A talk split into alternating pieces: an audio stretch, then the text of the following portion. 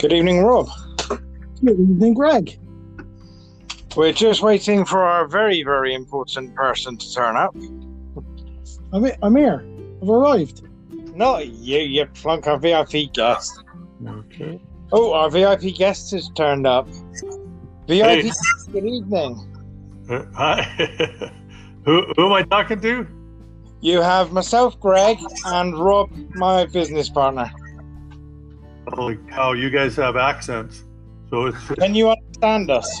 yeah, I, I can I got it I got that there's Greg there and who's the other fellow? Rob? Rob Collins? Rob. Rob, it's me, Okay. Jim. Good. I got you. I'm just gonna Todd, are you good? I'm just talking to my guy. Todd, are you all you go then. okay? Let me know. Okay, good. Sounds good. Bye. Todd, so this is uh this is strictly microphone, no no no video. No, just audio, Jim. Okay, good. I wasn't Just sure like- what Sorry, Rob. Is it just like talking on the radio, the old wireless? Yeah, perfect. Was can you guys hear me well enough? It's not too echoey or anything, or I'm too loud. No, loud. it's fine, Jim. Okay, good. I, I, I didn't have to uh, brush my hair then. Well, I haven't got any hair, so it doesn't really bother me. Yeah, well, Not- that's okay. That saves a bunch of work every morning trying to look pretty. Oh, we do I shampoo too. we do uh we do a c- cast each week called the Fat and Hairy Roundup. He's the fat and I'm the hairy.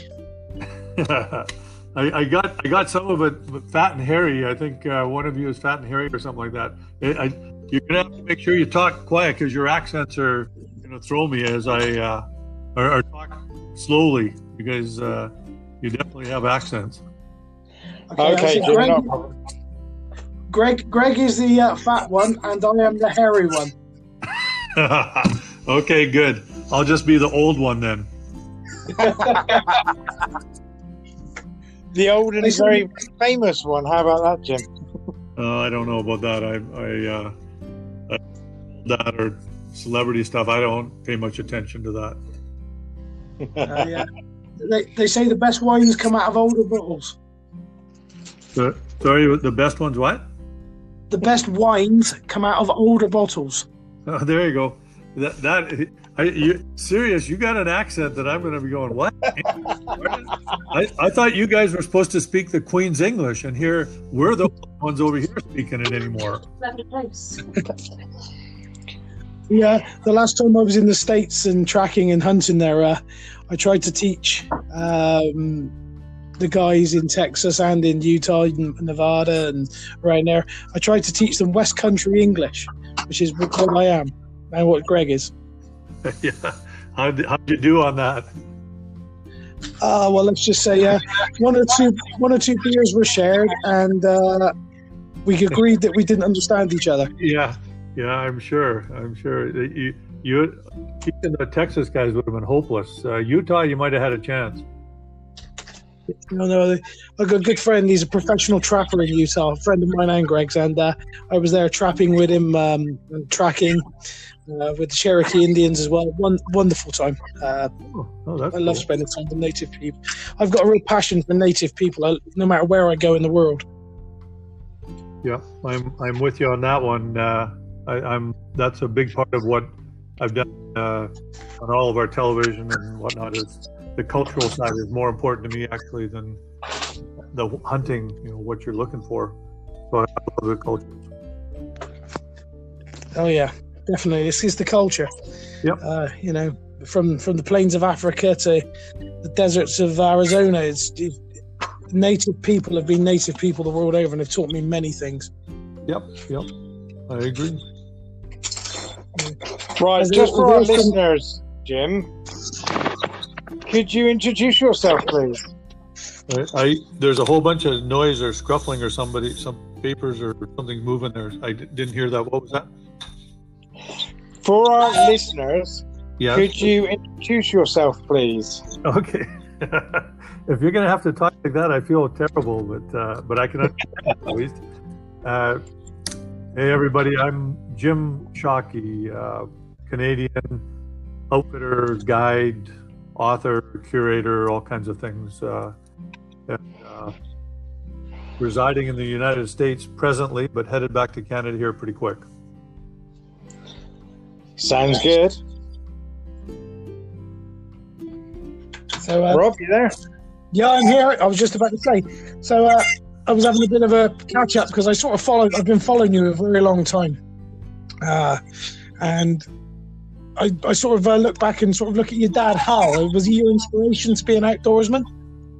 Uh, not not so much. I mean, dad dad grew up during the depression, the, the dirty thirties we call it here, and uh, you know had no money, no shoes, kind of thing. So so he worked hard his entire life, and and his his you you got a job and you stayed with that job, and uh, he did for 45 years, and then retired when he was 66. But he really didn't have time to do much with the outdoors. Uh, you know, hunting for him was was uh, going to get a moose for us for winter because if we didn't get a moose, if Dad didn't shoot a moose, we didn't get meat for the winter. We, you know, it was macaroni and cheese for us, and not a lot of cheese. Um, so, so for him, it was more, um, you know, the hunting was about providing meat and purely providing meat. It, there was no, you know, there, I wouldn't say there was uh, higher abilities involved. Now that said, he did do it with his uncles or my uncles, his brothers. Uh, so there was a, a, measure of camaraderie that was, you know, was part of the hunting experience for me uh, nowadays. But there was such pressure on them to produce, you know, the meat, the, the moose for the winter for the families that it really wasn't what you'd call a um, a fun event. We called it the annual Shockey Moose Walk. I mean, we're serious about it, and, and so you know, I think if he would have lived in a different era, a different time, then he certainly would have been able to uh, explore the outdoors a lot more than he did, and he would have been a greater influence on me. For me, it, you know, I was just born to be catching bugs or you know chasing mice or gophers or rabbits or you know prairie chickens. I, I, I started that. That was my earliest memories was being that, not just doing it, but actually being that. So no, I think it was more innate than than my father. Uh, amen to that. I mean, my granddad was very similar to your dad. Um, and it's been passed down through the family. But again, he grew up in the 30s. I was talking earlier on about depression and um, no food, and my, you know, my grandfather knew what it was like to be hungry. Uh, and he always said to me, one thing he always said to me, he said, no matter what food was in front of you, eat it because it's harder where there's none. Yep, yep, amen. I, I agree with you 100% on that.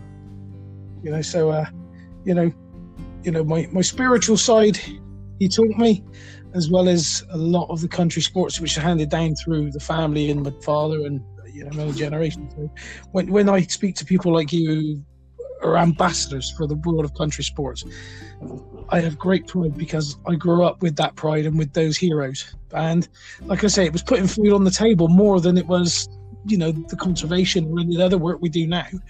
It was making sure there was food on the table for the family.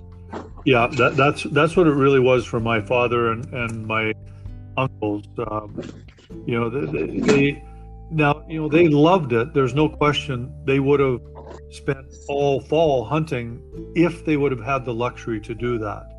Uh, yeah, they just did not have the luxury of of uh, looking upon it as a, uh, something that's a pastime. You know, this this was this yeah. part of their work for them, and if they could get their deer on opening day of deer season, I guess you guys call them stag down there.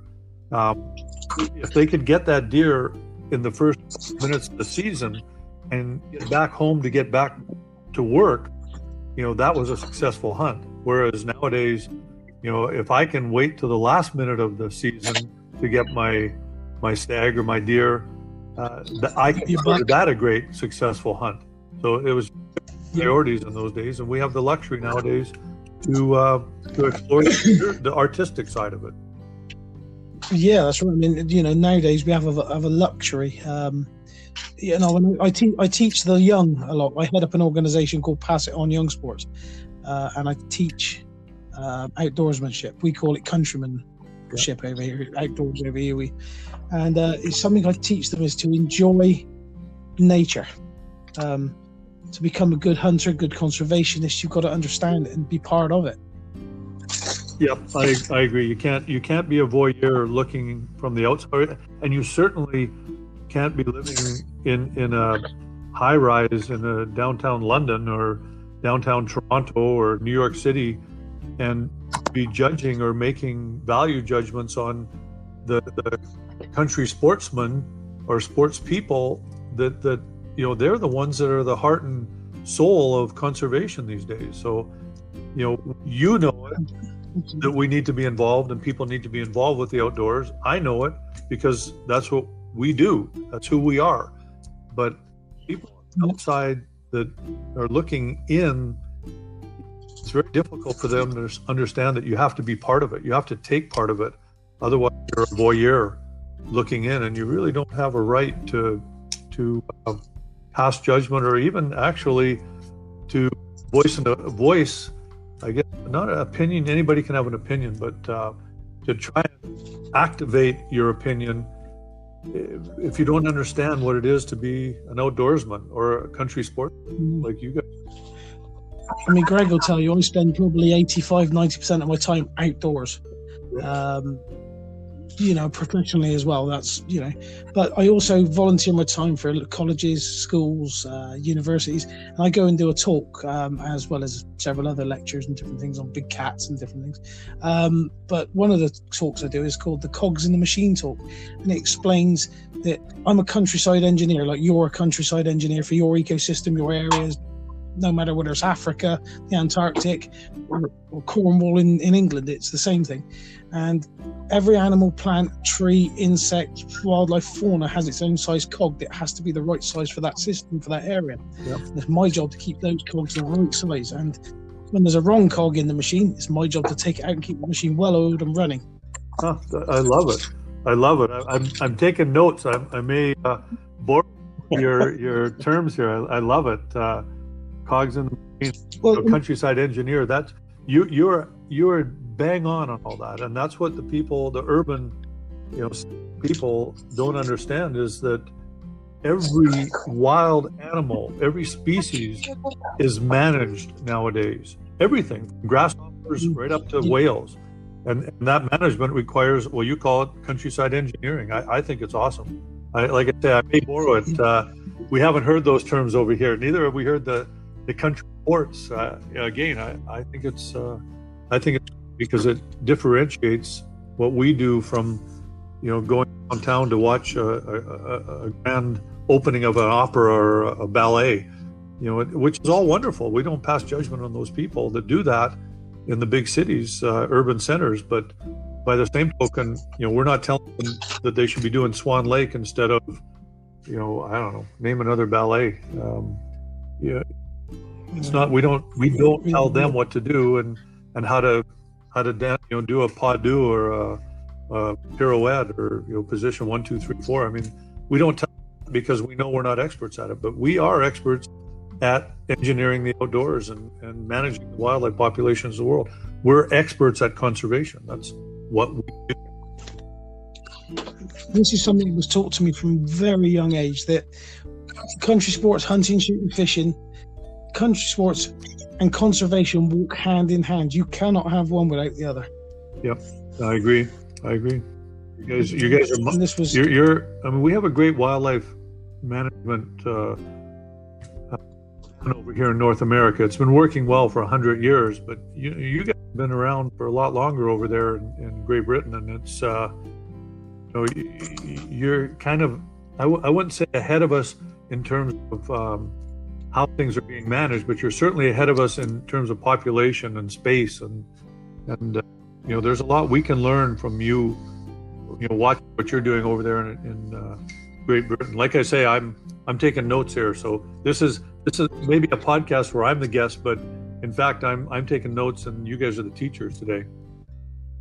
Well, I'll tell you what. I'll, extend the invitation. If I get one of these days, I'll be. I will make it to Canada. I've got a lot of friends and family over there. I've got a cousin of mine runs the EnglishCarpenter.com over there. He's a very talented and got fantastic business. Um, I've been invited over so many times, but I've yet to get to Canada. My brother's been and he loves it. My secretary's been and she loves it.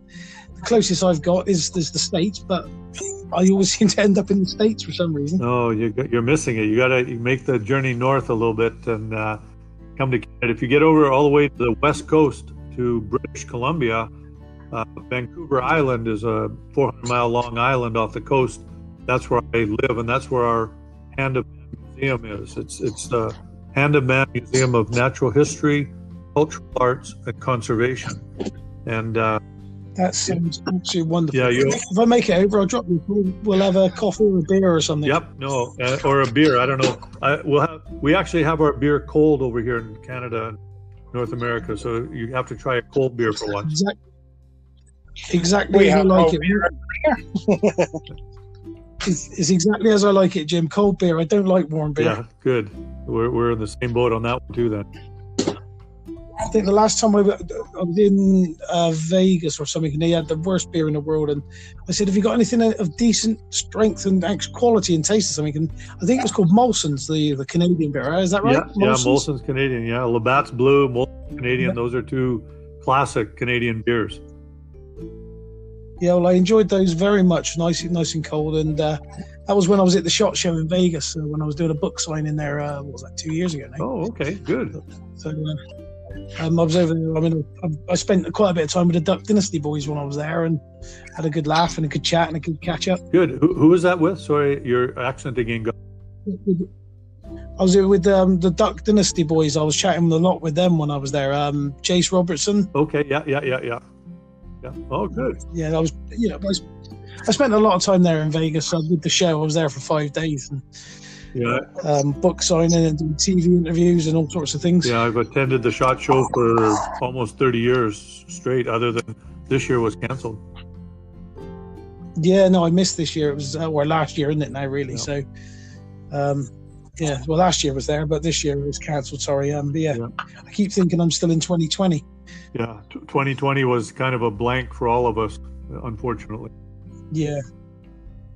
Yeah, no. Listen, if you get to England, you look us up, and uh, you're more than welcome to crash with me, and uh, we'll go out and hunt, shoot, and fish, and talk some conservation. Uh, that's a wonderful invite, and I'll take you up on it someday.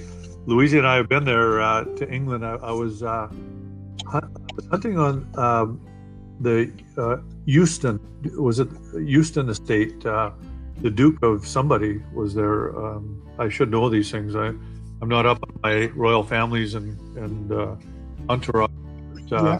but it was it was wonderful. The culture again, fabulous. I mean, it's uh, we'll, we'll definitely come back and like I say, take you up on it. Won't crash on your uh, crash in on you, but we'll we'll take a take a hotel nearby yeah, that's right. But if you want to stay, the spare room, the spare room's yours. You might have to sleep amongst the guns, but I'm sure you'll yeah, be all right. I can probably, I could probably survive that. I'd be oohing and awing all your all your guns. Yeah, well, well, I have one or two. Greg will tell you because I'm actually a firearms dealer as well. So. Oh, awesome! Well, you guys have the classics over there, so that's. uh I even had friends of mine that were um, over at was it Rigby or um, one of the factories anyway they were pounded at the prices you know and they're not hunters but they thought they were going to go buy a shotgun. Uh, what was it uh, holland and holland that's where they were. And holland and holland yeah, yeah. and he, he, said he, he just his jaw just about fell open when he uh, saw the prices on on one of those shotguns there. And yeah i said yeah that's works of art. You, you want a rembrandt or michelangelo you're going to have to uh, pay for it. So you guys are no, the best right. made guns in the planet. One of, one of my favorite guns that I actually like to go wildfowling with is a 16 bore hammer gun called a Peterson's and Son of Peterborough, England. Um, and it's circa 1890 it was made. Oh, that's awesome. I mean, that, that tradition, people don't realize that, you know, they, they think hunting, especially like I say, the urban people nowadays, you know, hunting to them is something is just happening now and you know we go hunt lions or do trophy hunt whatever it is. But they don't realize that you know hunting it goes since the beginning. I mean all of us are here. Our mm-hmm. antecedents and our ancestors were great hunters. We're the product of the greatest hunters that ever existed in this earth. And and yeah, this this is you know it, it's history. You know, in a hundred years, but you can you could go out with a matchlock gun that's 300 years old. You know, flintlock that's 150, 170, and, and you know, yep. bow and arrows go back to whenever. You know, I don't know if I'd want to try using an atlatl or or a spear, but uh, you know, the tradition, the hunting tradition goes. It's you know, we're humanity is steeped in in that hunting and outdoorsman tradition, and there's no denying it. No matter no matter how they may want to pretty themselves up, we're we, we're all the product of the greatest hunters that ever existed. Exactly. Yeah, about fifty thousand years worth of experience behind us. Yeah. yeah. It's like the like the old joke they say is a vegetarian or vegan is an old tribal word for bad yeah. hunter. Yeah, you, you know what the thing is? We're, we're not even that much different from the vegetarians or vegans. I mean, they, you know, the green living, the organic, uh, you know, table. Mm. I mean, they, this is we've been doing this. This is how we live. I mean, I don't know if you guys have gardens, but uh, you know, we have a huge garden, an orchard, and a vineyard, and and you know, we live, you know, field to table, literally. And wild game is if you eat meat, it is by far and away the healthiest meat you can, you know, put in your what do you guys call it? A gob? We, we yes. So, so, you, you, you, you, you're dead right. I mean, the, I, I, mean, I do a lot of agricultural pest control, so I have a deal with farmers. They plant gardens, and uh, we we have a, quite a swap. And I mean, Greg will tell you. Just last week, I mean, I got a great big box of vegetables. I went down. Farmer said, "You've done a good job for me. Help yourself." And so I completely filled my boots, as it were, uh, from the garden. Um, we just slaughtered a hogget, a, a, an older lamb called a hogget. Um, so I've got a whole hogget in there. Um, you know, it was a fair swap because I swapped in a whole deer for a whole hogget. Oh, that's cool. I never heard that term before. Hog hogget?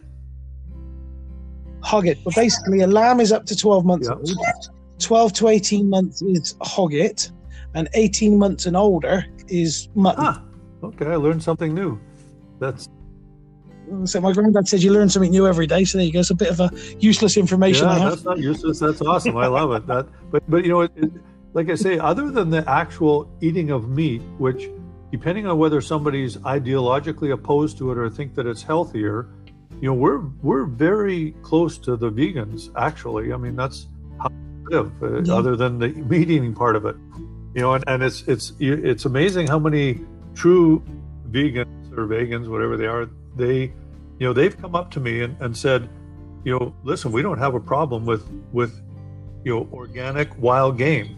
They're actually, if they consider not, or if they consider eating meat, that's what they would consider eating. So we're we're almost there, you know, holding hands. We're just not, you know, so far we're we just haven't. No one's crossed that uh, that little bit of a divide. But uh, eventually, I think realize that we are very similar, and we're we're we're the original organic green way of lifers. Mm, yeah. That's exactly what I teach the kids. Exactly yep. that. Yep, good. And your and your uh, pass it on, your pass it on program. Yeah, I mean, if I get a chance, I'll send you an email or something with the details of the website. You can have a look for yourself and see some of the work we do. Um, I'm also a Freemason, and uh, I head up Masonic uh, fishing charity, and that's all about teaching kids, um, disabled kids, uh, ladies who've had um, breast cancer, soldiers with PTSD. It's all about helping um, people into fishing, but also to help them with the problems. And we do focus a lot on the children because uh, there's a lot of children with major yeah, problems. Yeah, good, good for you. My, my grandfather was a Mason. Uh, you know, I, I don't know anything about it anymore. I mean, I of course, read as much as I could and got into the Illuminati and all that kind of thing. But I don't know much about the Masons, honestly, even though my grandfather was one. But it sounds like you're doing great work. It's, it, it, the thing with Freemasonry, it, it's it's all about charity and, and helping people and helping your fellow man. I wouldn't be in it if it wasn't. If it was anything other than that, I would have nothing to do with it. We do an awful charity work. Everything is charity yeah, based. Yeah. Oh, good and um, and, and a belief in God. If you don't believe in God, you won't be a you won't be a Mason. Yeah, so yeah, that's again, I'm learning learning more. Thank you. we have to do often. I'll, I'll just call it my class, and uh, I gotta tune into you guys and and and learn, get smarter. Every day's a school Yep, day, brother. I agree, and, and as long as that's happening, then we're still living and alive and having fun. Absolutely. I'm I'm probably doing most of the talking, and I'm pretty sure Greg's biting at the bit to ask you a Yeah, question. that's fine. Yeah, I'm here. So whoever, ask away. Fire on, Greg. Right, Jim.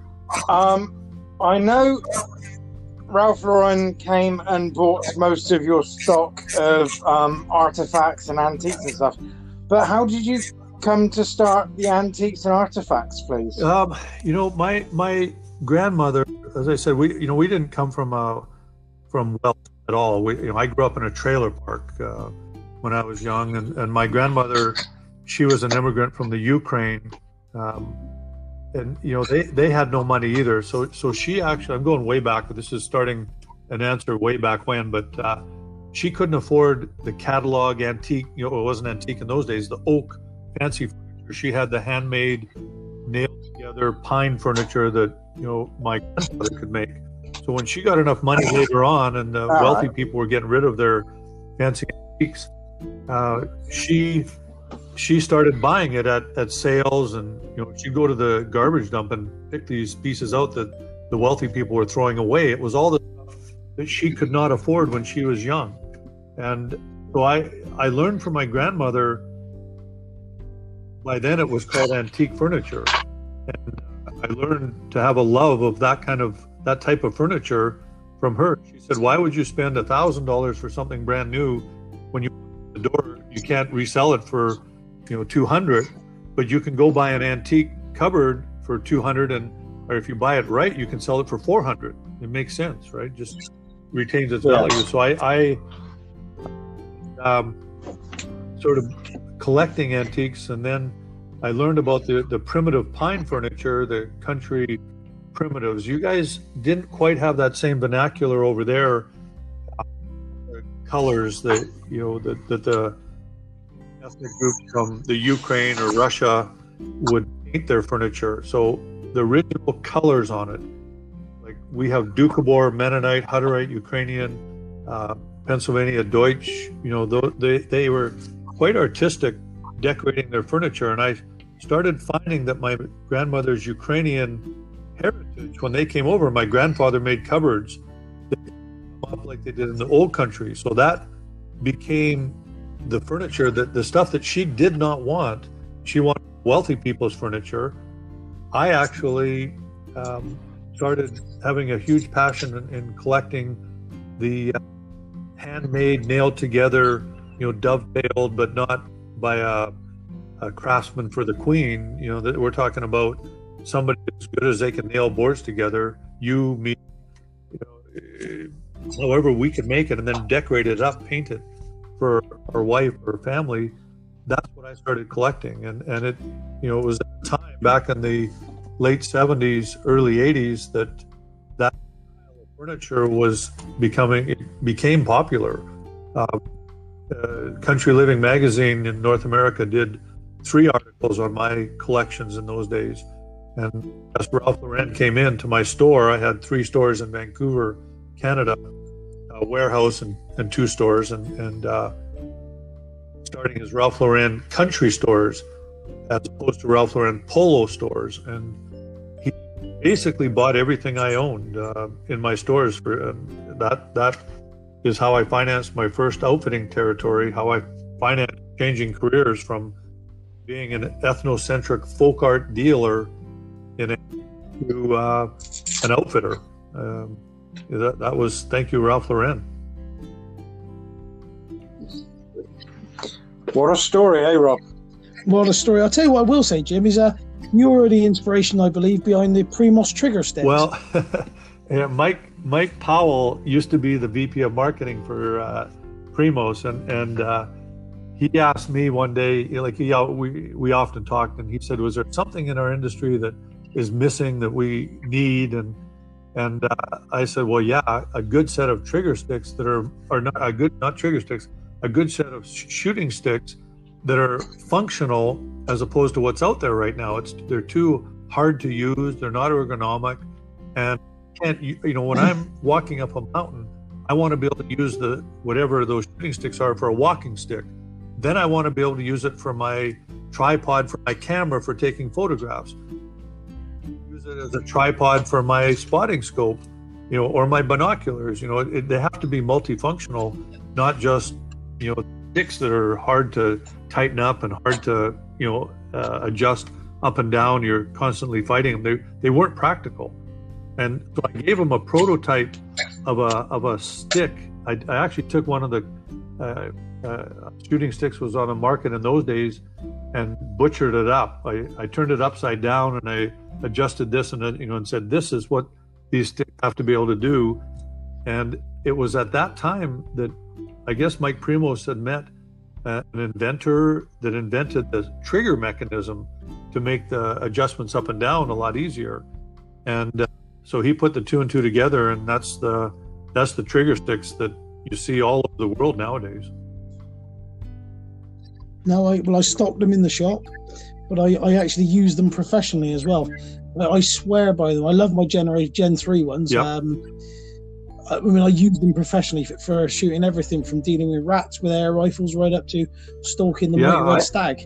Um, and like you said, climbing mountains, putting the camera on. I do a lot of photography and filming. Um, it, they're one of those. I mean, my dad designed something very similar. Yeah, I don't- two lots of Yeah, different I, I don't know how we how we even it- you know nowadays I can't imagine not having my trigger sticks. And, and people think I'm just saying that because you know I'm, I, I endorse them or license them or whatever but but it's the truth. I, I you know we used to hunt without them and shoot offhand or try and get a rest against a tree or you know eh, and now I just it's a piece of the equipment that I like my binoculars I just I, I couldn't hunt without them I don't know how I could anymore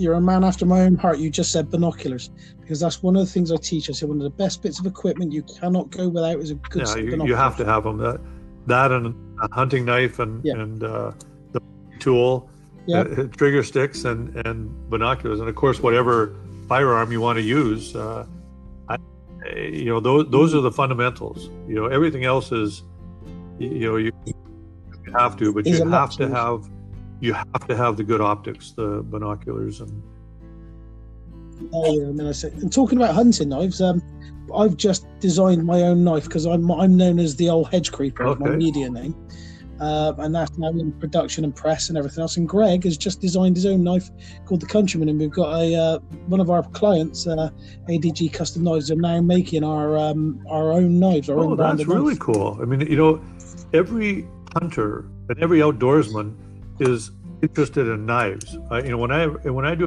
a media post about knives, it, it's amazing how many you know responses and comments you get. Everybody, all of us are knives are ancient. I mean, ancient. That without a knife, you know, fire and a knife, we were in deep trouble. You know, and and so you know, knives are. I think that's I think that's great that you uh, designed them. I I myself I, I switched over to using Havalon, the um, disposable blade, scalpel blades, basically, and uh, I'm a, I'm a huge Yeah. believer in those in those knives, uh, just because they're so sharp. Because I'm a a horrible sharpener, knife blade sharpener. My my father, my grandfather would saying this right now. They, they'd roll over in their graves. They're, you know, them. You had to sharpening a knife or an axe.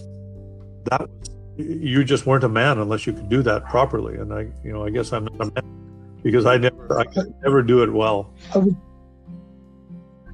I'll, if you ever come over, me and Greg will give you a lesson. I was brought up the same way, and uh, people cringe when they see me sharpen a knife because when I test it and I shave the hairs on my arm or whatever, I say a blade Yeah, should yeah. sing, and uh, they're like, "What do you mean a blade should sing?" And I say, "Listen," and I blow across it, and he goes, Yeah, "Mm." that's So the cool. See, that, that's the real part of hunting that Mhm. you know, eh, someone like us. I, I, I keep bringing up the urban-centered, you know, people, but but you know, we've urbanized now for almost seventy years over here in North America, certainly, and probably started earlier over there, and you know, they've lost with that kind of thing. That that Yeah. soul of hunting. I mean, you know, our ancestral soul, you know, just what you just said is exactly what hunting is all about. You know, it's not about killing an animal. It's it's about knowing that your knife blade should sing. I mean, that, that's beautiful. It's absolutely beautiful. Yeah. Yeah. You know, I mean, as a as a countryman or an outdoorsman, as you guys say, you know, we we have the same passion. Something I've learned. I've been all over the world. I've spoken to and hunted and fished. I mean, one of the best places I really enjoyed hunting, believe it or not, was in Cor- on the island of Corfu in Greece, and I was there with the Greek hunters. And uh, Greg knows this story. I, on the very first morning, they wouldn't let me have a gun and quite rightly so. They didn't know me from Adam. I was just someone who was there, and I was friends with one of them. And uh, so I joined them on the hunt, and they were hunting mountain hare with the uh, basically a bit like you would with the hounds over there, with the blue tick hounds and things yeah. like that. You were hunting, um, and uh, we were. And of course, I never had a gun or anything like that. And so I was like, oh well. And I looked round, and there's some pebbles. I was like, mountain pebbles. So well, I'll grab a couple of them. You know, perhaps I might be able to turn a hare or whatever if it bolts for the shot. Well, these hounds flushed we were high up on a Greek mountain on this road, and he flushed his hare between two bramble patches. Well, one hunter mounted his gun at the same time as I, I let loose with this pebble. And I, and I wouldn't, I'll say it's more luck than judgment that I hit the hare. But I, I smacked him square in the back of the head and bowled him over. And the, the Greek hunter shot him in the back end with a shotgun, and uh, the dogs got him. Yeah, that's, I mean, that that's super cool. I love the stories, eh? That, that, uh, I, I hunted in Greece as well, but I was on the island of Sapienza and I was hunting kri-kri ibex yeah. on that island. That, that I loved it there. I I think people are are very surprised when you tell them that Greece is, is a great place to hunt. What what what was it? What was it you're hunting there? I missed I missed the. Sorry, we were hunting okay. mountain hare. Hare, so a bit like your yep, jackrabbit. Yep. I haven't I haven't the small game over there, uh, but I I'd love to. But uh, yeah. Well, I would like, I would like to have hunt the deer, the fallow deer they've got there. Um, they call it by their Latin name, the dama yeah. dama, um, dama dama. But unfortunately, uh, part of the reason part of the reason I was in Greece was that I was there visiting the Grand Master's palace of the Knights Templar, which I'm also a Masonic Knights Templar. Um, and I was there, and they, the, the, the the deer there are sacred. They don't they don't hunt them. Interesting. I didn't didn't realize that. Are they are they native the fallow deer to that part of the world? They were probably introduced, eh, from Persia. With well, the, but the, they were introduced, but what I, what I understand is it was a certain bloodline, um, which is now, I think, are extinct on the mainland in Iraq and only exist on Rhodes. I think that's I, that's what I heard too. Huh. Uh, but but those, but those deer, believe it or not, they, they they are very dark. The uh, the, the fallow are really really dark, and they are absolutely huge. Uh, you know, when I saw one, I was like, "Wow, huh. that's deep." You know, because I've hunted deer all over, but those yeah, were something that, special. Uh, I, have had the the honor and the privilege of being able to hunt with the world and, and uh, many of the, the native species in the habitat, and uh, it's uh, it's really interesting how, like your story is talking about Greece and, and the hunters there. Hunters are worldwide and we're kindred spirits that are tied together. Maybe there's only 10% of the original population of human beings that were the actual hunters, that were the providers, you know, for, yeah. the, for villages. I mean, and that's fair enough because everybody couldn't hunt. You had to have somebody doing some of the other jobs and chores. So, you know, it, it's it's interesting how Absolutely. I still think there's 10% there that are still hunters around the world, and it doesn't matter. You know, you on your, you know, the Greek islands, or you can be in Liberia, or you, you can be down in Tasmania. I mean, there's mm-hmm. hunters or hunters, and the world is is like I say, they're they're everywhere. So there's something I've learned wherever I go in the world two things are international that I've found. One is hunting, and the other is rugby. well, uh, yeah, I, I, might, I might, uh, I might question the rugby part. Uh, just be, from where, where, I grew up, we we were pretty crappy rugby players. I, I actually, you know, my, my just a little quick story on rugby. My son and I um, well, we had we had one of my cameramen was from New Zealand. Uh, of course, the All Blacks are great a great team, and and uh, a few years back they had the the World Rugby Championships. I guess they do it every four years, and Canada, Canada qualified. Yep. So my uh, my son and I bet that Canada would win the. Uh, we placed a bet, an actual bet, ten dollars, and if we were, I think the payback was something like twenty five thousand dollars was was the odds of Canada ever of winning the World Championships, and uh, our, our our little friend Matty Gibson, who was our cameraman at the time from New Zealand, he was just giggling. Why would we throw away ten dollars? But it was it wasn't that. It was the principle of supporting the Canadian rugby team. So we we, we lost. Yeah, you got, you got, yeah, you got to have national I- I pride from wherever you're from. Yeah. This is something that I, I've I've always said to people. When see people like in this country, they'll say, like you said, we have accents. People say, oh, "I hate our accent. I hate my accent. I'm from Liverpool." I said, "You should never hate where you're from. Yeah. You should be proud of where you're from. That is where your bloodline and your roots lie. Absolutely. So be proud of where you're from and and showed it from the loophole. Our, So our, my language, my uh, my accent, I'm very West Country. So, all right, my love, we want to try some apples, then, my boy. Now, you probably didn't understand that, but that's a real West Country you said accent. something about you were a bunch of apples or something. like that. I couldn't understand.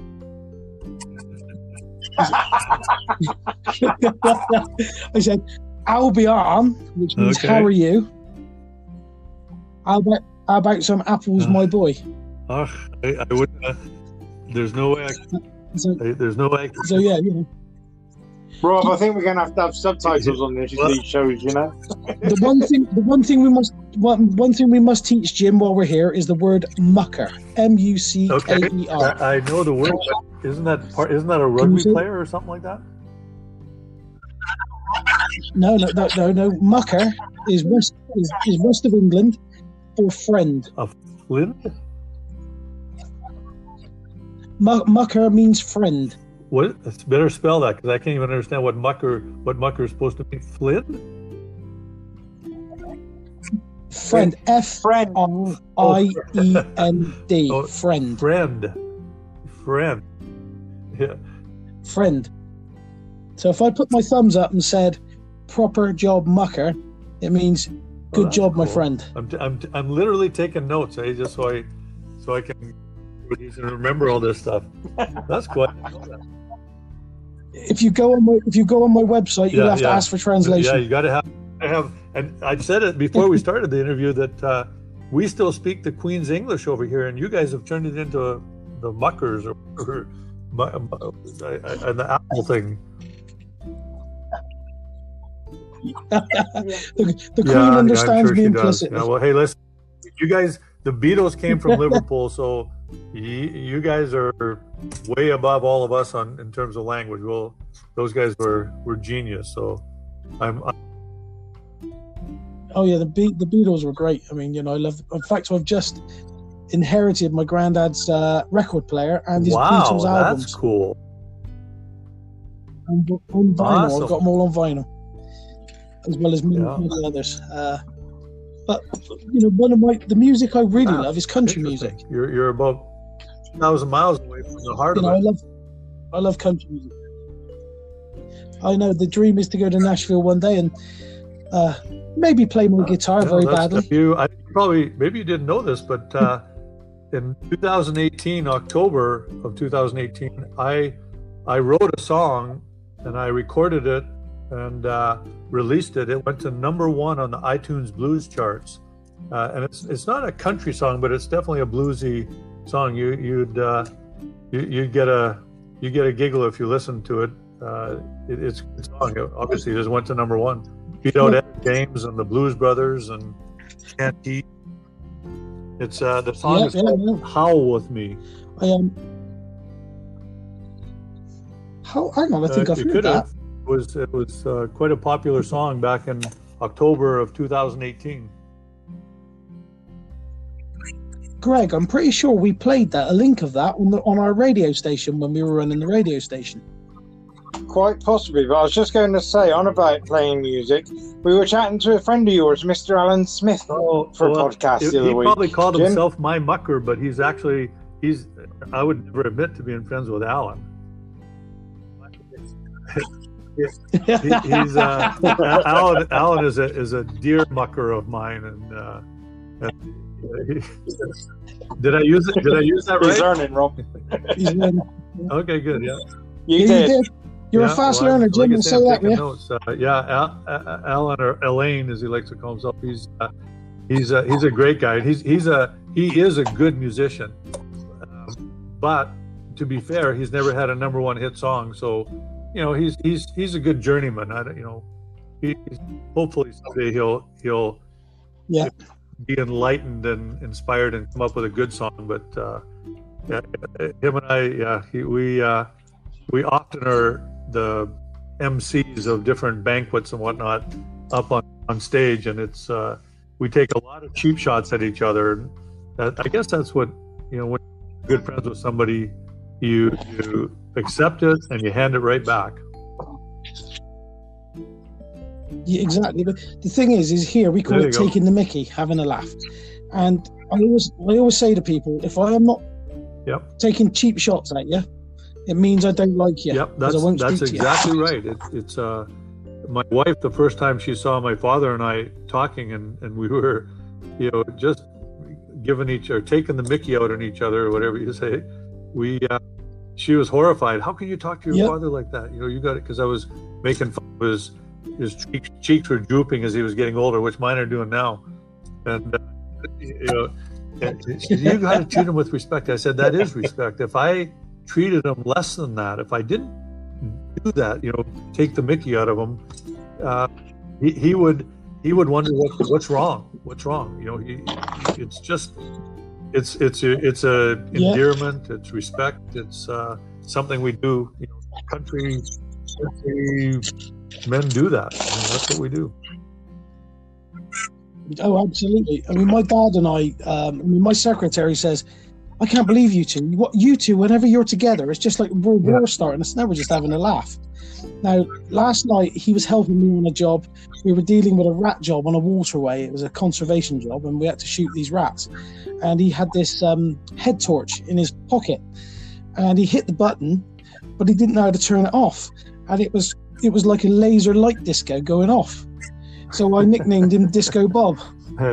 Yeah, and that you know that's that's what we do. I mean, it's not a it, nowadays. You know, what's really sad is you know in the way our I don't know what, what it's like over there uh, in your guys' world, but uh, over here, you know, people get offended by anything. So you, you know, you take the mickey out of somebody, and they they sit down and cry. I mean, it's it's kind of sad that we've lost. Uh, Yeah, well, I don't know the self confidence to know that hey you didn't hurt me you just you you were making fun and I can make fun of you back and and you know what we all have a good laugh and have a, a beer afterwards I mean it's you know like I say people are just so I don't know soft or we're headed we're headed in a Yeah. direction where where you you just can't say anything the politically correct police won't let you say something like that you know someone disco bob is probably you know not allowed you can't say that for whatever reason because it offends all the bobs in the world or the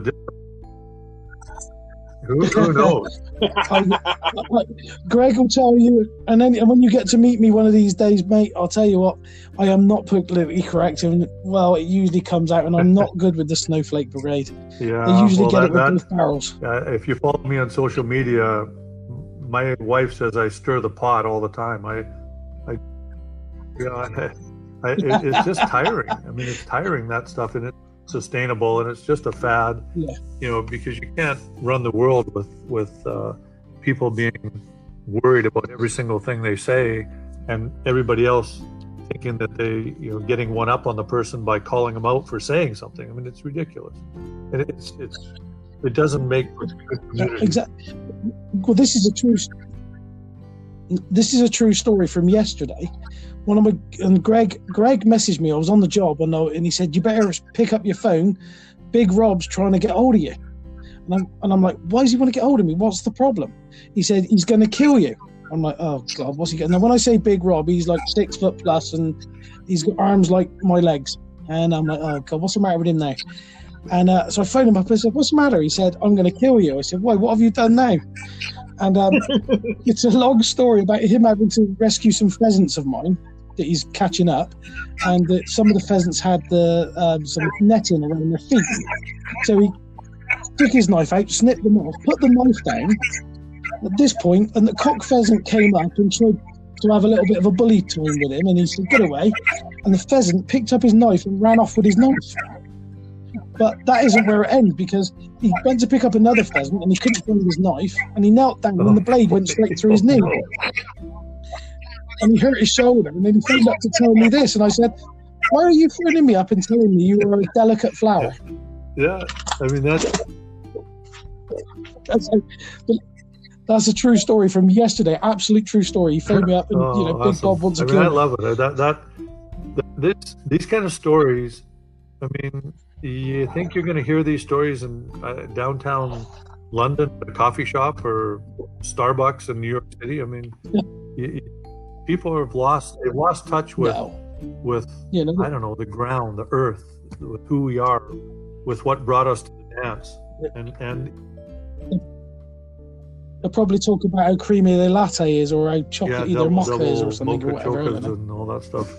I, I mean, I'm like, I walk- into a coffee shop and go, I just want a coffee. Yeah, you better be careful. We probably just offended a bunch of coffee drinkers right now, or mocha mocha drinkers, or whatever they are. It, yeah, it, I've got, Greg will tell you, I've got skin like a rhino and a nose like one if I have to.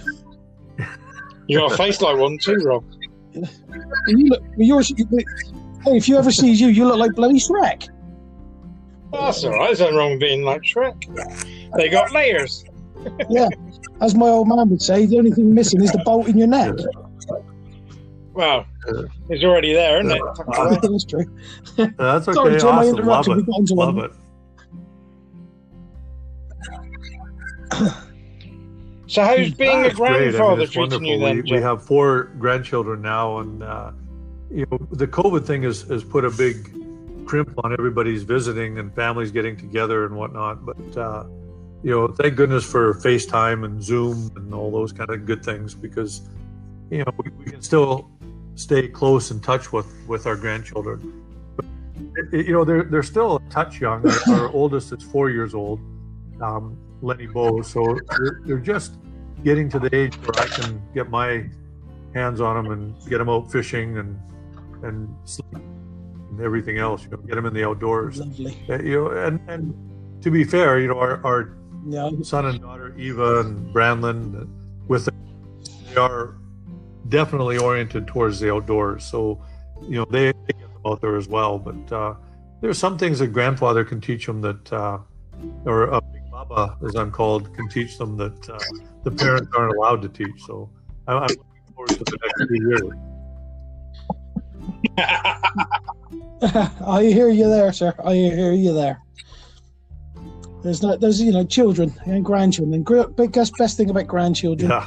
you can hand yeah, them back. exactly, and, and that's uh, we we do that. We we don't give them a bunch of sugar or anything, but uh, we we we cer- certainly Yeah. you, you know there's a reason you don't. We're my wife Louise and I are in our 60s now, and uh, there's a reason you don't have at that age. I mean, they are full of energy, and and if we have Leni Bow for three or four days, I mean, we're exhausted at the end of it. So it's, it's nice give a give give the grandchildren back, and uh, Yeah. you know, we can go sit sit in our rocking chairs and watch the sunset and relax.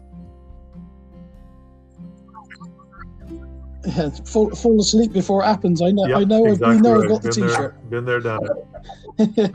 I, I got a. Yep. I got a question. I got a question for you, Jim.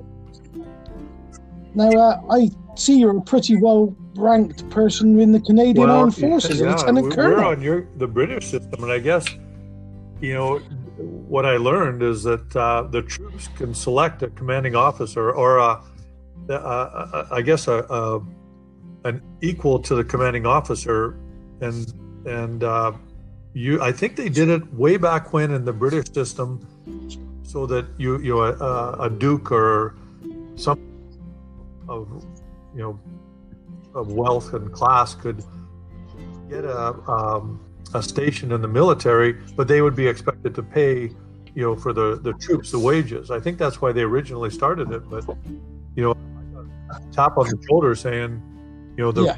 Over here in Canada, which are an irregular force, um, that you know they want you to become their honorary lieutenant colonel, which you know it, it, it's all the you know full uniform, uh, full authority of a of a lieutenant colonel, except on a field of battle, had to defer to the actual commanding officer, lieutenant um, colonel of, of the Rangers. The Force uh, Canadian Ranger Patrol Group was my my group.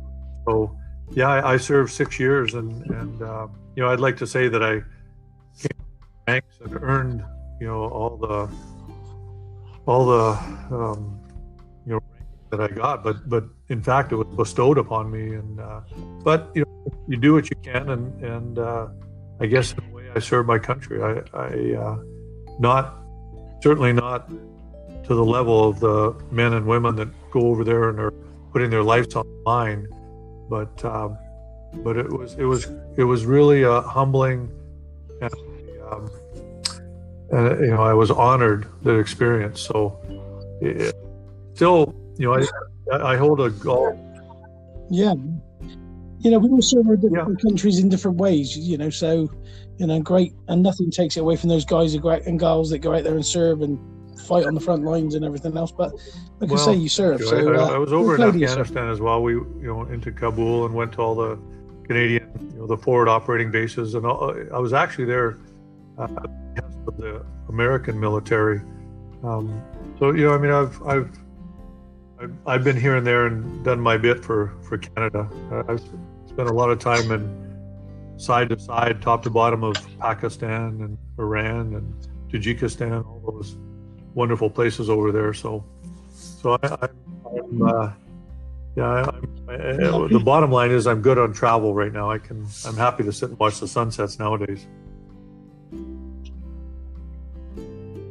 Yeah, no, I hear you there. I hear you. I um, now I also understand you, you Uh, weren't too yeah, bad at water Well, I played for Canada for six years. Uh, I, I was um, I was on the junior national swimming team, and uh, I I was an all-American swimmer uh, for the years of my college years, and then I Mhm. I switched over to water polo, made it on the Canadian national water polo team, and yeah, traveled team for six years. Went to two world championships in uh, one in Ecuador, one in Berlin, and uh, we. 78 yeah, and exact- 82, well, I believe. 80, uh, 82 was Guayaquil, Ecuador. 78? 78 was uh, Berlin, the World Aquatic Championships. Uh, so, yeah, You 1980 on- we you missed out on the boycotted. Olympics as well. so I didn't. But 1984, uh, they centralized the team to play for the Los Angeles Olympics. They wanted everybody to move out east, and I said, no, I'm not going to do that. Uh, I was getting married, and I had a, I had a vision on uh, making a living in the outdoors, so I had to get busy on that. And I, you know, taken another year of my life to play water polo. I said, nah, that's I'm, I'm good on that. Yeah, no, and, and I hear you on the dream. I, I've been, I've done many things in my life, and it's pointing in one direction. But I'm now trying to live the dream, trying to make it there, um, as well Yep, as trying That's to a the kids responsibility we all have. That uh, if we grew up with the outdoors as part of our life, and the country as part of our life, then you know we have a responsibility to educate as many of the youngsters coming up as we can. Like I said, I'm, I'm impressed with your pass it on program. That's I, I look forward to learning more about that. Yeah, look it up. It's um, pass it on dot uh, .co.uk. Um, I can't remember the full Yeah. title because my secretary takes care of all that. Um, but it's all the website and on there. If you if you Google pass it on or or the old hedge creeper, it'll all come up. Um, you know, it's it's there. Uh, like I say, it's been a. I was talking about this earlier this evening to my secretary. She asked me a question. She said, "Why do you suffer so badly to make sure every kid gets a chance?" And I said, God created me that way. It's in my soul. It's in my DNA. Whatever. Um, it, it's there as the good Lord intended me to, and it'll be my time to leave this Yeah. earth when I've Yep. completed and, my uh, job. You know that's that's never truer words were said, and it's a responsibility we, we all have. And when you look at it historically, there is a reason that we feel this innate need to pass on the knowledge of the outdoors and the love, the appreciation, conservation. There's because that's what brought us to the table. There's been more hunter gatherers, human beings, than there has ever been, you know, today um, in this world uh, that are vegetarians or, or, you know, call ourselves nowadays. I mean, there, there was nine, what is it, 90 billion of us were hunter gatherers, and there's only been about 80 billion of us, you know, that have that were living agrarian culture. I mean, that was only 10 12,000 years ago that we started that, you know, yeah.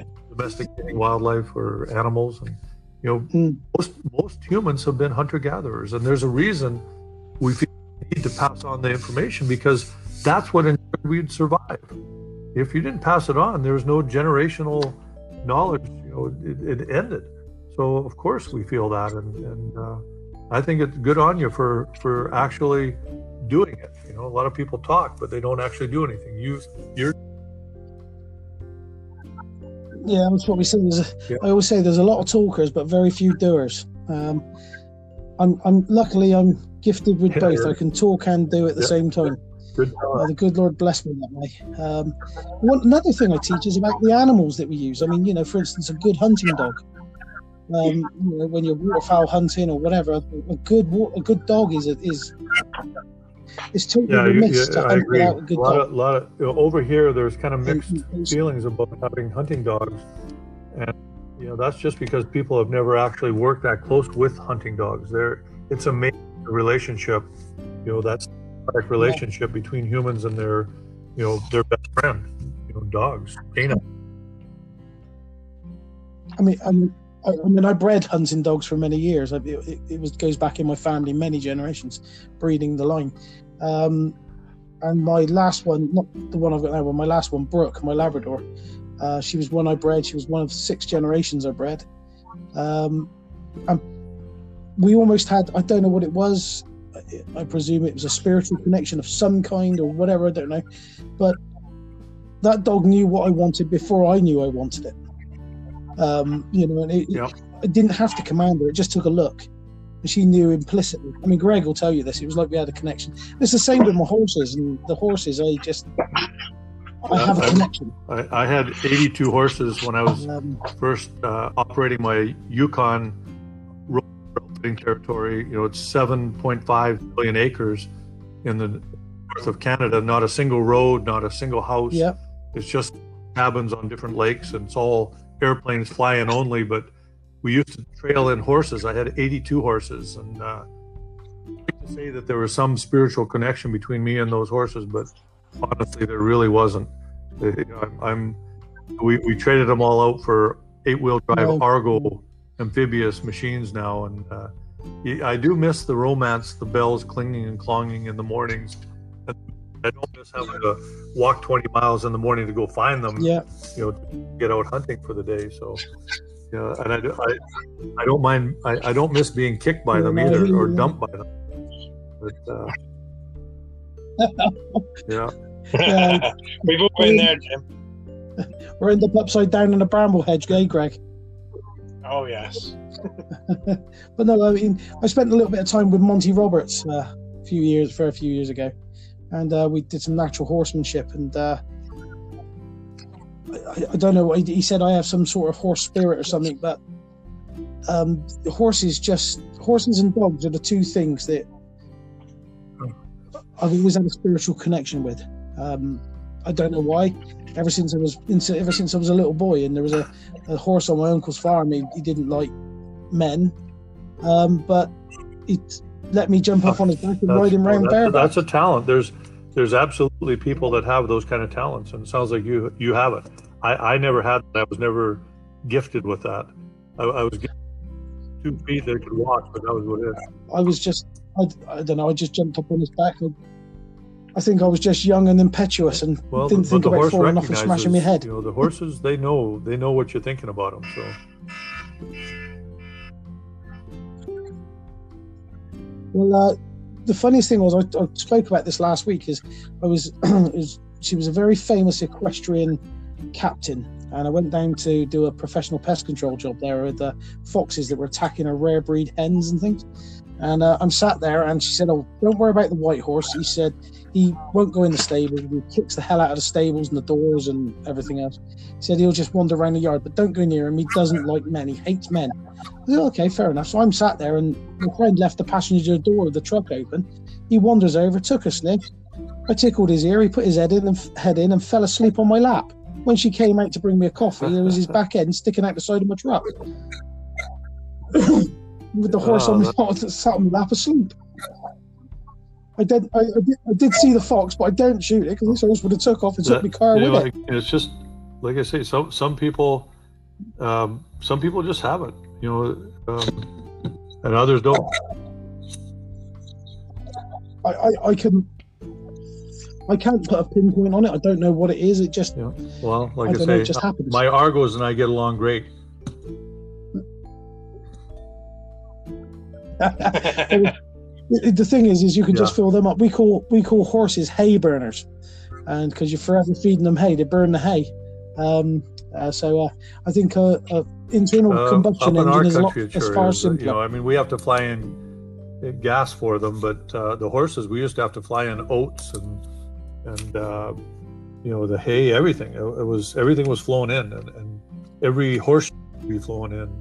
So it was, and then you know, it was a five day trail ride just to get from the trailhead to the first camp. You know, and and it's it's um I mean it, there's really some wonderful things about the horses in the wilderness, but nowadays you, you just you know Yeah. time people are are more aware of time. You know, in those days they'd go in there for six weeks, eight weeks, three months sometimes, Mm. and you know for a hunt. Uh, nowadays people want to fly in, fly out, and and you just you can't be looking for horses. You know, where are they? Well, they're gone.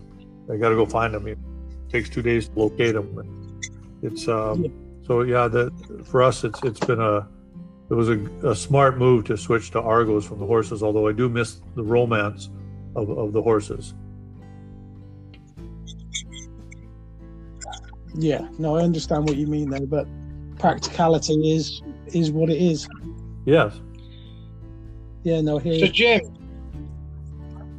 what is your favourite hunting caliber? Do you prefer rifle over bow if you use a bow?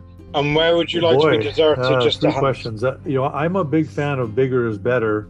I, you know, I, I, in terms of calibers, um, you know, I, where I spend a lot of time up in the Yukon, we can have a grizzly bear in our lap in seconds, and, and if you have to stop a grizzly bear, y- you know, there's no thing as overkill.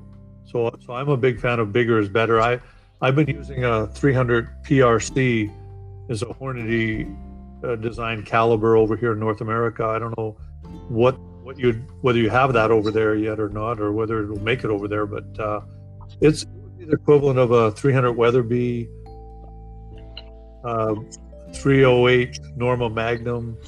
Uh, what else? So I, I'm not sure what you guys have over. You know, bigger than the 300 Holland and Holland for sure. Uh, heavier, faster. Um, so I, I like a big a big caliber gun. Um, I, I hear you there. Them grizzlies ain't Yeah, small, no, and if we- one of them wants to charge, you they can move pretty fast. issues with grizzly bears up in our territory. You know, get killed up there and eaten by the grizzlies, and it's uh, it's uh, it's too tragic to even talk about here. But uh, you know, if, if a grizzly bear, you know, picks Yeah. picks you out, you definitely want to you, you want to be able to stop the bear because the alternative is uh, you, you get scratches all over you and, and bite marks and and, and uh, yeah no yeah, so, so that's that, that's why. I, I like a bigger a bigger Yeah, caliber and it's yeah. faster you know if i need to shoot out 300 yards i can do that as well um, so so i like that uh, second question i remember the last one what animal or where would i want to be deserted for hunting what was the second question again uh bow yeah i, I shoot Do you archery, shoot bow? muzzleloader, and uh, and uh, rifle. I I pref- if I have my druthers, honestly, uh, pretty hard to beat uh, an archery hunt the skills that are involved um, in archery to get close to the animal, that's you know that that's a pretty special thing when you can get that close to the animal. anybody's heart races when you're archery hunting and the animals get you're 20 yards, 20, 30 yards. Very difficult to get inside an animal's defenses. And then with a bow and arrow, you still have to draw back, which is a big motion and it's noisy, and, and then release the arrow, which is noisy, and the arrow is slow. You know, it might, you know, a fast one might be 320 feet second. I mean, an animal can jump string. They can actually disappear out of the path of the arrow in that time that it takes an arrow to travel the distance to the animal from the bow. So, you know, archery, I think a, a, a perfect archery hunt is probably the ultimate hunting experience. Um, you know, that said, you know, it's not the most efficient way to take an animal, you know, the life of an animal. It, can be if the shot's perfect, but you know, everything has to be perfect. You got to make sure that you know you're not pushing your abilities and not, you know, there is no envelope. It's just you just don't shoot past this distance, and the animal has to be broadside and can't know you're there. All these variations that, you know, as long as you do that, archery is great. But but you can still hunt that way with a muzzleloader, for instance. I, I've hunted all over the world with muzzleloaders, and it, one shot, obviously a very slow bullet, um, not a lot of energy, so you have to do it right. It has to be shot has to be placed perfectly, like they would have had to do 150 years ago. And um, so I, you know, I like muzzleloader as well. I, I still hunt yeah. with a muzzleloader as if it's bow and arrow. Uh, all the same skills for archery I use for muzzleloading. Uh, you know, where the rifle comes in is it's it's pretty convenient. Yeah, that... worry about rain and you're getting your powder wet. You don't have to get right up to the animal. You can reach out and, and uh, you know shoot at greater distances, uh, so your skill level doesn't have to be quite as high on the hunting side, um, and it saves time. You know, nowadays we don't have as much time as we used to, and and uh, so if you have three days, if you're hunting in Iran, for instance, which I've hunted many times, uh, you know, everywhere in Iran, and you get three days to hunt a given animal, and that's it. You know, your hunt's over. So, you know, if you play around with a muzzleloader, it might take you a month. And if you try it with bow and arrow to sneak up on one of the, you know, a Kerman sheep over there or Isfahan sheep, you know, you're you could take a year to get one animal and you have three days. So that's where the rifle comes in and it's kind of nice to have. And also for self defense in the areas that I hunt, it's good to have a rifle there, not a bow and arrow on a situation. So, you know, I, am a, I, you know, I, I do all three. Yeah, I, I would say you wear. It's what? I'd say you wear a sidearm as well. I should imagine. No, no, we can't do that I would in say Canada. you wear a sidearm uh, as well. Canada very restrictive uh, handgun laws. Really? I Right. own several handguns, but you have to have a special uh, possession and acquisition license for that restricted firearms, and then they, they have to be kept in a you know safe. There's all kinds of laws involved with owning a sidearm. Now, that as a guide, I can apply for a permit to carry a sidearm. Uh, most people in Canada don't know that, but actually apply for that. You have to apply for it every single year, um, and it's quite onerous to get. But then I could carry a sidearm, and the reality is, the reality is, sorry, my, my wife just brought came in with a uh, a beer. Um, she.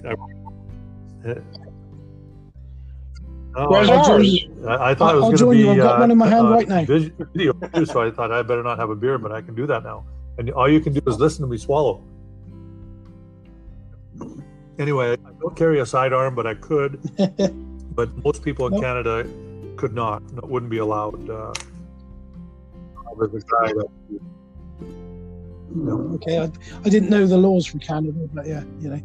But no, I, I concur with what you say about the the getting up close and as close as you can. I mean, something I pride myself on is that fieldcraft. Uh, my granddad said you've got, or taught me to say, You've got to get as There close as you can Yep. to be able to put some that's- salt on the animal's That- tail. you know what? That, that's the ultimate So, in testing your and that is hunting skills, and it's the ultimate experience in hunting when you get that close to an animal that you you actually, with your abilities, with your skills, you beat their skills and their abilities. You know, and, and that's that's that's pretty cool. That like you called it field craft. That's exactly what it Yeah. is. Uh, Yeah, field craft. I mean, I, I wrote a. Uh, I, I'll have to ask, ask Greg which ar- article it is. I've written so many thousand now, it's just it blurs. But I wrote uh, an article about. Um, I believe it was called "Dear, Dear, Dear." I think Greg wasn't it when I stalked in on Um, the, the silver buck I think so. Yes. and um, the the the keep the young keeper that I was training. Um, the, the, the, her ladyship who, ho- who owns the estate said, "Look, that deer has got to go. It's destroying my ornamental flowers." And I said, "Are you sure, ma'am?" I said, "Because that's one. of, Because that is one of your silver medal deer." I, you know, she said, "I don't care what he is. He's got to go. He's eating my roses." So I said, "Okay." And uh, he was right on the far bank up on a hillside and uh, sunning himself, led out in the sun in a lovely prairie grass, um, which we call meadow grass. And um, the only way round to him was round by the side of the wood, and the wind, the wind kept changing on me, and my scent would go across them, and it was like, oh. But I remember it took me probably two hours to do 200 meters. Um, but I, I stalked in. I stalked right past a doe asleep. I literally stalked right past her, within 10 feet of her, asleep in the, the hedgerow, the roe doe. Uh, blackbirds and all sorts, like just inch by inch. I even had a pair of rabbit, buck, buck rabbits fighting, run into my legs. And one, and one sit on my boot, just taking a breath, and then carried on fighting. And I, managed to get into within 10 yards to the only place I could take the shot. Um, and then again, it was a, a- again, I was on one knee, leaning through a hole in the hedge to take a, what, if he'd have stood up, he'd have bolted and gone. I couldn't have got the shot, and to take a 10 yard shot. So, uh, but I will say is after that stalk, I was physically, emotionally um, drained. Uh, sweat poured out of me. And uh, the underkeeper actually said, he said, I, I said, I've sat here for nearly two hours, watched Yeah. you inch by inch. It was like watching the Wildlife Channel on television. Uh, and by the time, I mean, you all know what I mean by this because you bow hunting, you've got to get in close. I've bow hunted, and uh, Tam will never let me live that down in the States because a Scotsman beat me, but there we go. Um, and it, but to get in that close, the adrenaline, the heart, you know, you've got to control all your emotions and be at one with nature.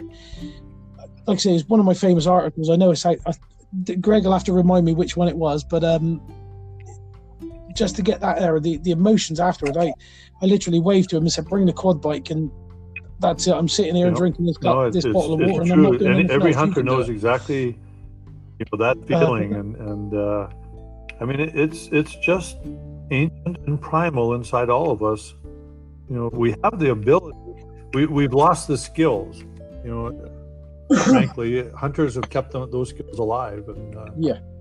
it's uh, if if the people in the cities would try it once, experience it once, they would all want to be hunters. I mean, I, there's where you couldn't want to be, uh, and that's whether you whether you got the animal or not. It's, that doesn't No, determine No, the success and the feelings. They're all there. You know, that's the final two seconds. It's not even an important part of it. yeah, it's you know, But, uh, I, I get. I know you as yourself because you said earlier you love the photography and that, to be able to stalk in with that field craft and that knowledge, just to take the shot with the camera gives you the same. I don't know what the word would be. Um, yeah, Elation? it's, it's a motive. It- the- elation. I- yeah, you that's know, a the good one. only the only thing about that about a camera instead of a you know trying to hunt the animal with a bow and arrow or a muzzleloader or whatever firearm, they you know you're kind of not part of of the whole cycle of life. You know, life begets death, begets life, begets death. You're you, when you're only taking pictures of it. no. It's like watching it on TV. I, you know, and I, I agree that you- you have the skills, and there's certainly, you know, there there's a a level of of joy in that.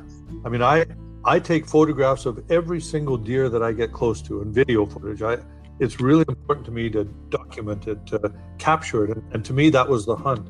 And I, but I also am hunting for the one that's going to come in that I'm looking for. You know, an individual, one particular animal. So I'm still hunting the whole time. It's not like I'm. If I was only doing just for the video, I don't know. I, I don't. I don't think the feeling would be the same for me. I, I hear you there because I've always got the gun on my shoulder as well. So it's, you know, uh, I mean, Greg will tell you how close I get into the deer and things. And the the last road, uh, road, buck, is it a road buck I've got you in on, uh, Greg? Uh, yeah. I mean, g- you tell Jim that story. I mean, we got I got you in so close you could smell his breath. Um, bearing in mind, I was still a novice at the time, Jim. Um, we're talking s- round about Yeah. 50 yards, and he didn't know either of us were there. And he was dropped cleanly and quickly with the rifle, one shot straight through Yeah, his heart, yeah. bless him. And down he went, and he was bloody good eating as well. Yeah, yeah, exactly right. I mean, The that's celebration and of the you know, that- that's the thing that hunters and you know, countrymen, country sportsmen, you know, we we understand that the food, you know, when we're eating meat, any description, I don't care if it's fish or a, a shrimp, a crab, a clam, you know, or a, a chicken. I mean, it it's an animal, it's a life, and you know, we're so removed from that fact nowadays with our urban centric world that you know people don't realize that that was a living breathing animal and we we we get it as hunters. You know we when we we make the effort to go catch that animal as my inuit friends would say and and then eat it. We know what that animal was and we you know it's it's it's uh, again a, a, a respect for the the animals that we have. And it's, it's not just compassion. Compassion's easy. But you know we, we actually we actually make an effort you know again for conservation. Do something we're benevolent you know there's difference between just having compassion and Mm, benevolence. Yes. and we're we're active actively doing something to pay back the animals that that we eat. And you know having compassion for them means nothing because anyone can have that. You just say you have it. I feel I feel for those animals. But what have you done for them? What have you done for those wild animals or even domestic animals that you're eating and you're you know downtown new york city at your fancy restaurant that's that's a steak you know an animal whatever you know whether it was a pig a cow it doesn't matter you know what what did you do No, animals well i care about animals well that doesn't you know that doesn't mean I, anything I, I, hunters and outdoorsmen, countrymen, we do something about it. We we put our money where our mouth is. I had a very similar. I've had a very similar conversation a conversation this week. Um, the funniest thing was is, is we got this thing called a right to roam over here, and everybody thinks they can just wander where they like, and they can't. Um, and I was up uh, a waterway that I've been looking after and, and, and nurturing. I've been doing it with the kids to teach them the art of conservation. And uh, the deal part of it is is during the wildfowling season, they're allowed to take a couple of duck for the table through the season. Uh, but they know they've worked for it and, and they've earned to take a brace of duck for the table. Now, this lady came walking up and I said, Excuse me, but um, what are you doing? This is a conservation area and uh, you shouldn't be walking here with your dog. There's no public right of way. Oh, I know. I just thought I'd walk up here. So instead of like a lot of people would shout at them and tell them to get off the land and things, I actually had a conversation with her and sort of explained that this is a conservation area. You've just disturbed all the native ground nesting birds. You've walked right through their nesting area, and all the rest, and your dog running everywhere. Hmm. She turned out she was a, a retired headmistress. Um, and the funniest thing was, is I may well now have picked up a squirrel job that I've got to go and deal with for. So, you know, so explaining what we do and why we do it and what the reasoning was for is a, is a much better way of educating people than like say Yeah, the average absolutely would sort of do, get off my land and you know, do you know what I mean, We all do. Wait, wait, I guess I I should answer the third question. Where would I want to be dropped off? Uh, uh, So you know, uh, uh, probably, you know, uh, my favorite big game animal to hunt is the Alaskan Yukon moose, in the Yukon, up in our, you know, some of the remotest country left in this planet, the Rogue River outfitting territory that we own.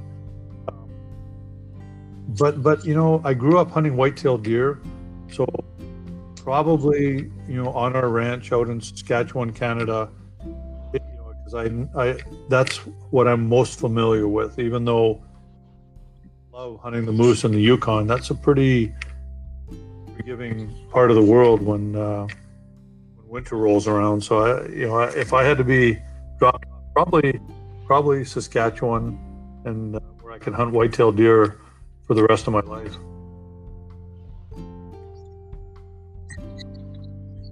I'm sorry. Yeah. Sounds a good Yeah. plan, Jim.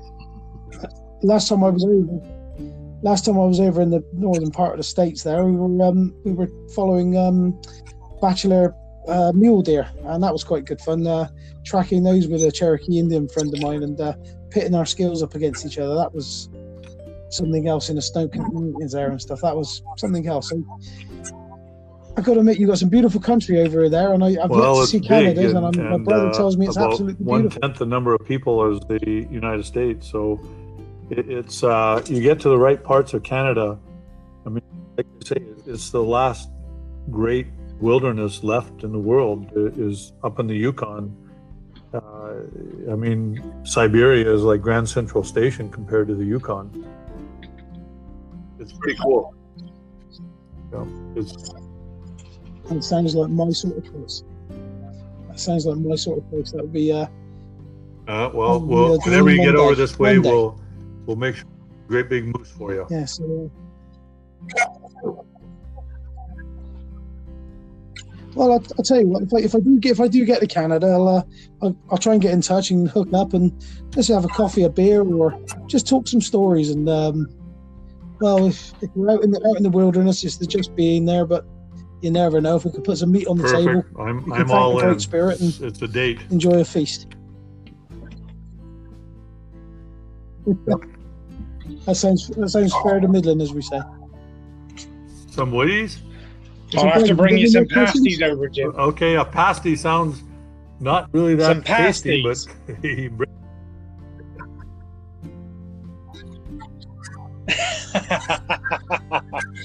right, you take. Um, do you have skirt beef in America? uh, beef. We have beef. Do you have skirt of beef? the first word you said.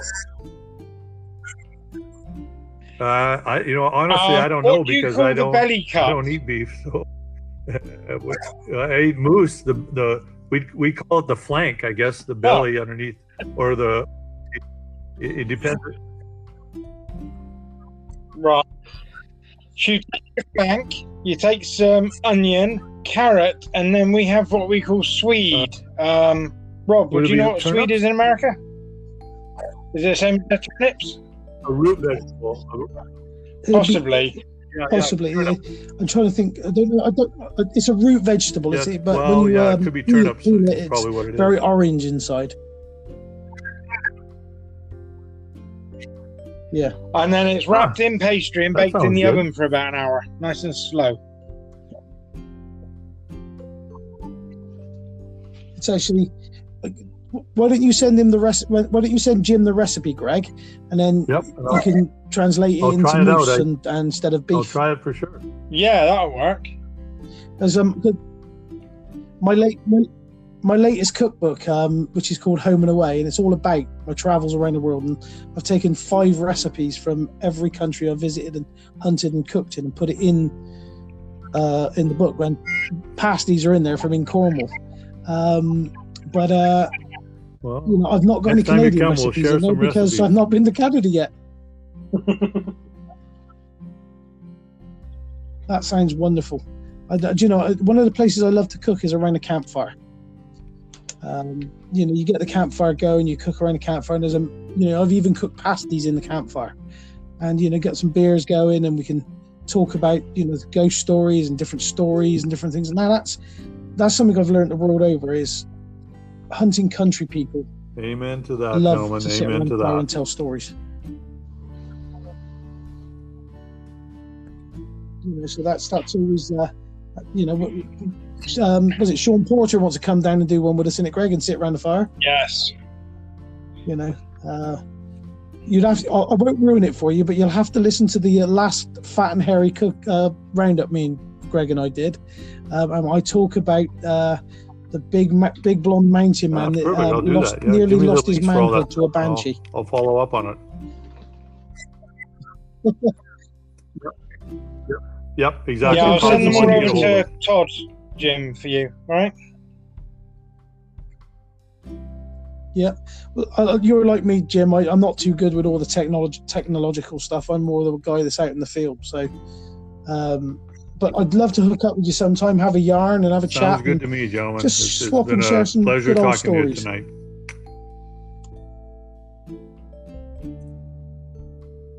Um, Greg, have you got any more for Jim? Because uh, obviously we're getting up there and we're taking up a lot of his time. Oh yeah, so be charging us. soon. So let's see if him he can get it right, one? Rob. What is the word we taught you earlier, Jim? Mucker, muckers, you, uh, we're us What three are word now did we teach you earlier? Began with them. That's the Proper one. job. Proper job, Perfect. Mooker. Proper job. oh, Jim, we it's, teach it's you? And then I'd be like, what, Grandpa? I'll, um, Well, it's been my- I'll tell you, I'll tell you, Yeah, it's Jim. been It's my been a pleasure, pleasure and Mr. a Gentleman. honor talking to talk you, sir. across the water like this, and it has indeed. looking forward to learning more about what you're doing over there.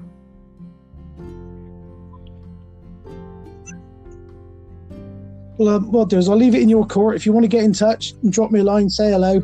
Um, I won't bug you. It's, it's up to you if you want to give me a shout, and uh, we can be two old countrymen, Perfect. We'll see- outdoorsmen together and Yeah, have a come and chat. visit our Hand of I'm- I'm sure Museum Greg will over there in that as Vancouver well. Island in British Columbia. Oh yes. Then, then I'll Do you know that, that I'm going to go and look that up immediately uh, because my secretary, she's been to Canada several times, and she tells me how beautiful it is. And uh, I think that's one of the things I'm going to book once we get out of this Yeah. uh, COVID lockdown. All the rest we can travel. Great. Well, like I say, I'll I keep a think you'll beer be seeing on, you know, the, in on not too ice distant for you.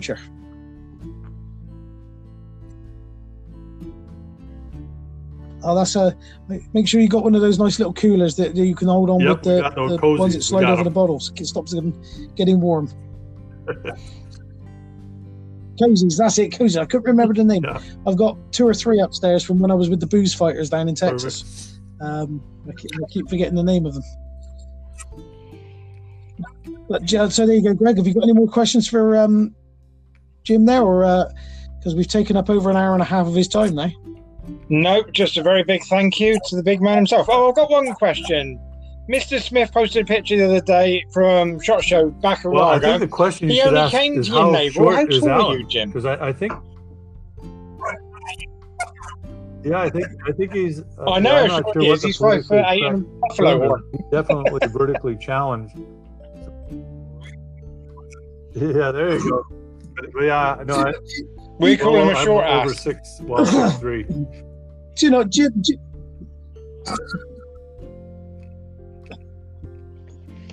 so what Ah, are you? just a taller than me then. Yeah. well, like I said, Yeah, I'm just an he'd- angry he'd dwarf. be about four foot six, I think, by the picture. Yeah, yeah, there you go. And that, and, and Four, four foot six and a he had on. cigarette packet. Yeah, yeah. Yeah. Well, you- do, do you know what I did? I even, I even had some uh, beer mats in my boot. yeah. do you know? It's been. Do you know? You and I have very similar um, language in colloquialisms like pleasure and honor, and uh, you know, vertically challenged. That's what I say to my brother. He's vertically challenged. Uh, so we, we sound very similar. I, I, I look forward Sounds to the day you and I actually Ha- meet have in the flesh, shake hands, and have a good old yarn. You betcha. Have a good And evening. you, Jim. Thank you very much. You bet, muckers. Cheers, Greg. I'll catch you on the flip side. Catch you later, Mucker. Cheers. Bye bye. Bye.